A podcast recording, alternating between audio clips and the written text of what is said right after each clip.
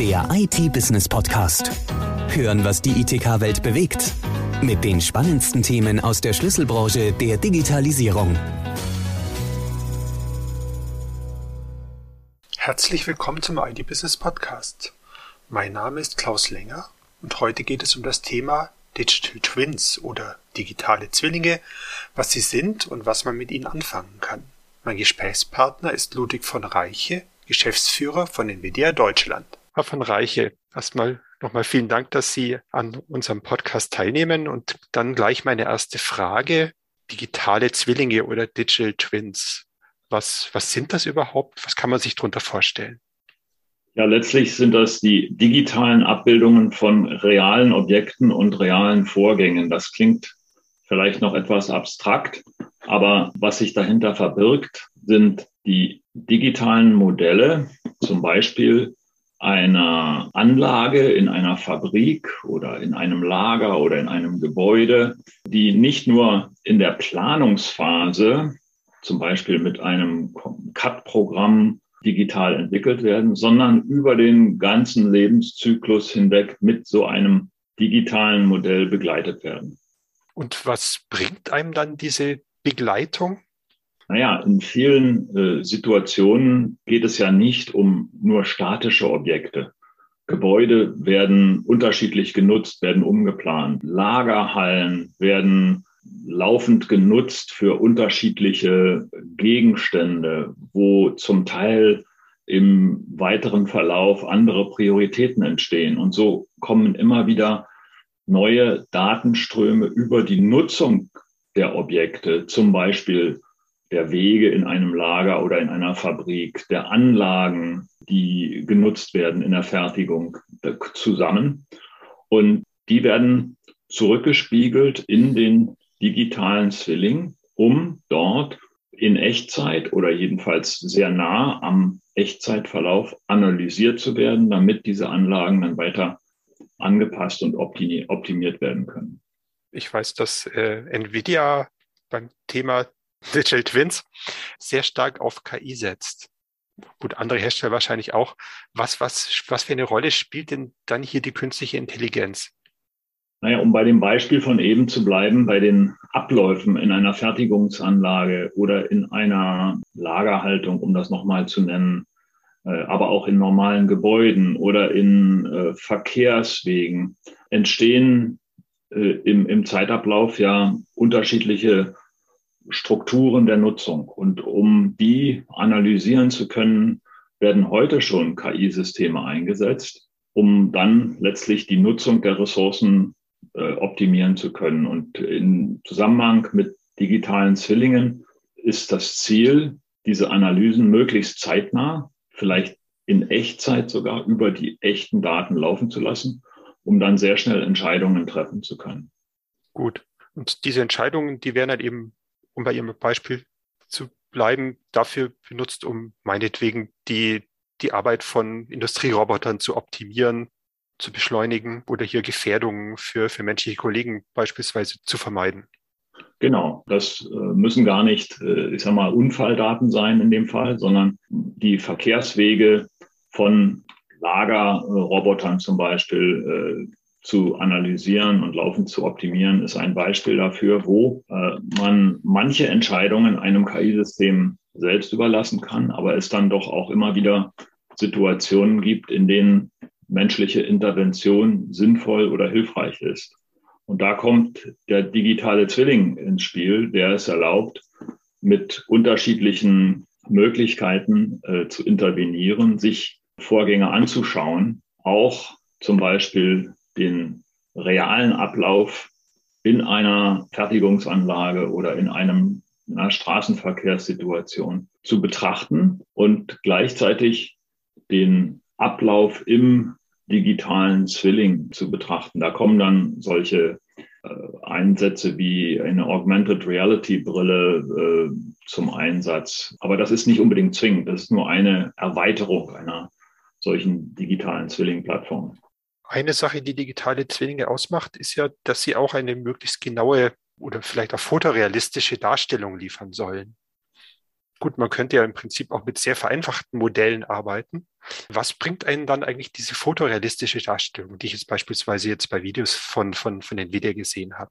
Naja, wir haben es ja mit Abläufen zu tun, die zum Teil sehr präzise ausgestaltet sein müssen. Mir fällt dabei ein anderes Beispiel ein, äh, wo es äh, um die Wartung oder Reparatur von Anlagen geht, zum Beispiel von Flugzeugen, die auf einem entfernten Flugplatz gelandet sind und wo ein Servicetechniker, der zwar ausgebildet ist, aber vielleicht die Spezialinformationen aus dem Handbuch, die da gerade erforderlich sind, um irgendwo im Innenraum äh, eines Flugzeugs etwas zu inspizieren oder zu reparieren, nicht zur Hand hat. Dem können die Modelldaten sehr präzise, fotorealistisch dann in eine äh, AR-Brille herein projiziert werden, so dass sie dort mit der vorgefundenen Echtsituation verglichen werden. Dazu ist äh, ein digitaler Zwilling des Objekts, in dem Fall des Flugzeugs oder der Baukomponente davon, erforderlich, die dann mit der vorgefundenen Ist-Situation äh, verglichen werden kann. Und ähm, dann kann das digitale Modell wiederum äh, aktualisiert werden und dann können Differenzen sehr präzise ausgestaltet werden. Das ist ein Beispiel, wo die hohe bildliche Qualität eine wesentliche Rolle spielt. Mhm. Ein anderes Beispiel, wenn ich das auch noch kurz geben darf, ist im Zusammenhang mit äh, Gebäudeplanungen. Da kommt es ja darauf an, in Bürosituationen zum Beispiel eine möglichst optimale Lichtsituation zu schaffen. Die äh, Lichtsituation am Arbeitsplatz soll es ermöglichen, dass die Mitarbeiterinnen und Mitarbeiter dort äh, gut arbeiten können, aber gleichzeitig zum Beispiel nicht geblendet werden. Das heißt, äh, wenn Sie Lichtquellen haben in, in modernen, vielfach verglasten Gebäuden, dann müssen da automatische Einstellungen erfolgen, ja, äh, in Abhängigkeit vom Sonnenstand zum Beispiel, die es ermöglichen, äh, diese Lichtverhältnisse zu optimieren. Das kann man einmal planen, aber äh, man merkt dann auch immer wieder, dass zum Beispiel durch Umgruppierung von Räumen und von, von Mobiliar im Zeitablauf Veränderungen eintreten, die es erforderlich machen, dass diese Lichtsteuerung angepasst wird. Und da helfen solche Modelle natürlich dann auch. Das klingt jetzt alles aber so, dass man da schon ziemlich leistungsstarke Hardware braucht.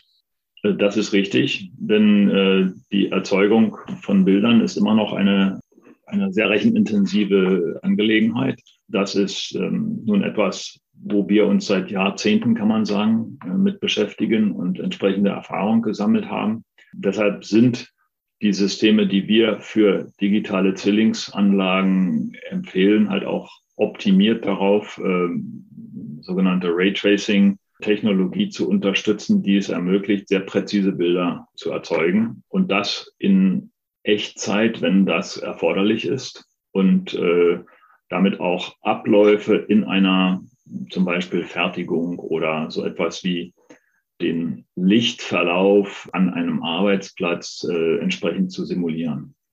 Jetzt aber abseits mal von Industrie oder Logistik oder Raumplanung, digitale Zwillinge spielen ja auch in der Wissenschaft mittlerweile eine ganz erhebliche Rolle. Ich habe hier Beispiele gesehen, dass die auch für die Klimaforschung eingesetzt werden. Ja, absolut. Also gerade die Simulation von, von Klimaverläufen ist ein, ein wichtiges Anwendungsfeld. Da geht es äh, zum Beispiel darum, wie sich äh, Sturmsituationen äh, bilden und äh, wie die dann Auswirkungen haben können auf den Klimaverlauf oder auf, auf, die, auf die Windentwicklung in teilweise weit entfernten Gebieten, die dann wiederum Auswirkungen haben können auf die Verkehrssituation. Das wird heute schon ähm, gemacht. Äh, in speziellen äh, Rechenzentren werden da Simulationsmodelle gefahren. Wir denken aber, dass das zunehmend auch in, äh, in, in die Nutzung reingehen kann, die weit entfernt ist von so speziellen Rechenzentren, um dann zum Beispiel einzelnen äh, Städten und Gemeinden zu ermöglichen, Feinsimulationen in ihrer Verantwortung äh, fahren zu lassen auf solchen Plattformen. Mhm. Also damit wäre es auch möglich, beispielsweise besser vor so Extremwettersituationen warnen zu können. Auf jeden Fall warnen zu können und möglicherweise äh, natürlich Schutzmaßnahmen zu ergreifen, bis hin äh, dazu zu versuchen, das Aufkommen solcher Extremsituationen überhaupt äh, zu vermeiden ne? oder zu zumindest die Auswirkungen davon besser zu kontrollieren. Ja. Da gibt es ja auch ein, ein sehr ambitioniertes Projekt, Earth 2. Da soll ja, wie ich das verstanden habe, versucht werden, tatsächlich so ein, ein Klimamodell als digitaler Zwilling der gesamten Erde zu erstellen.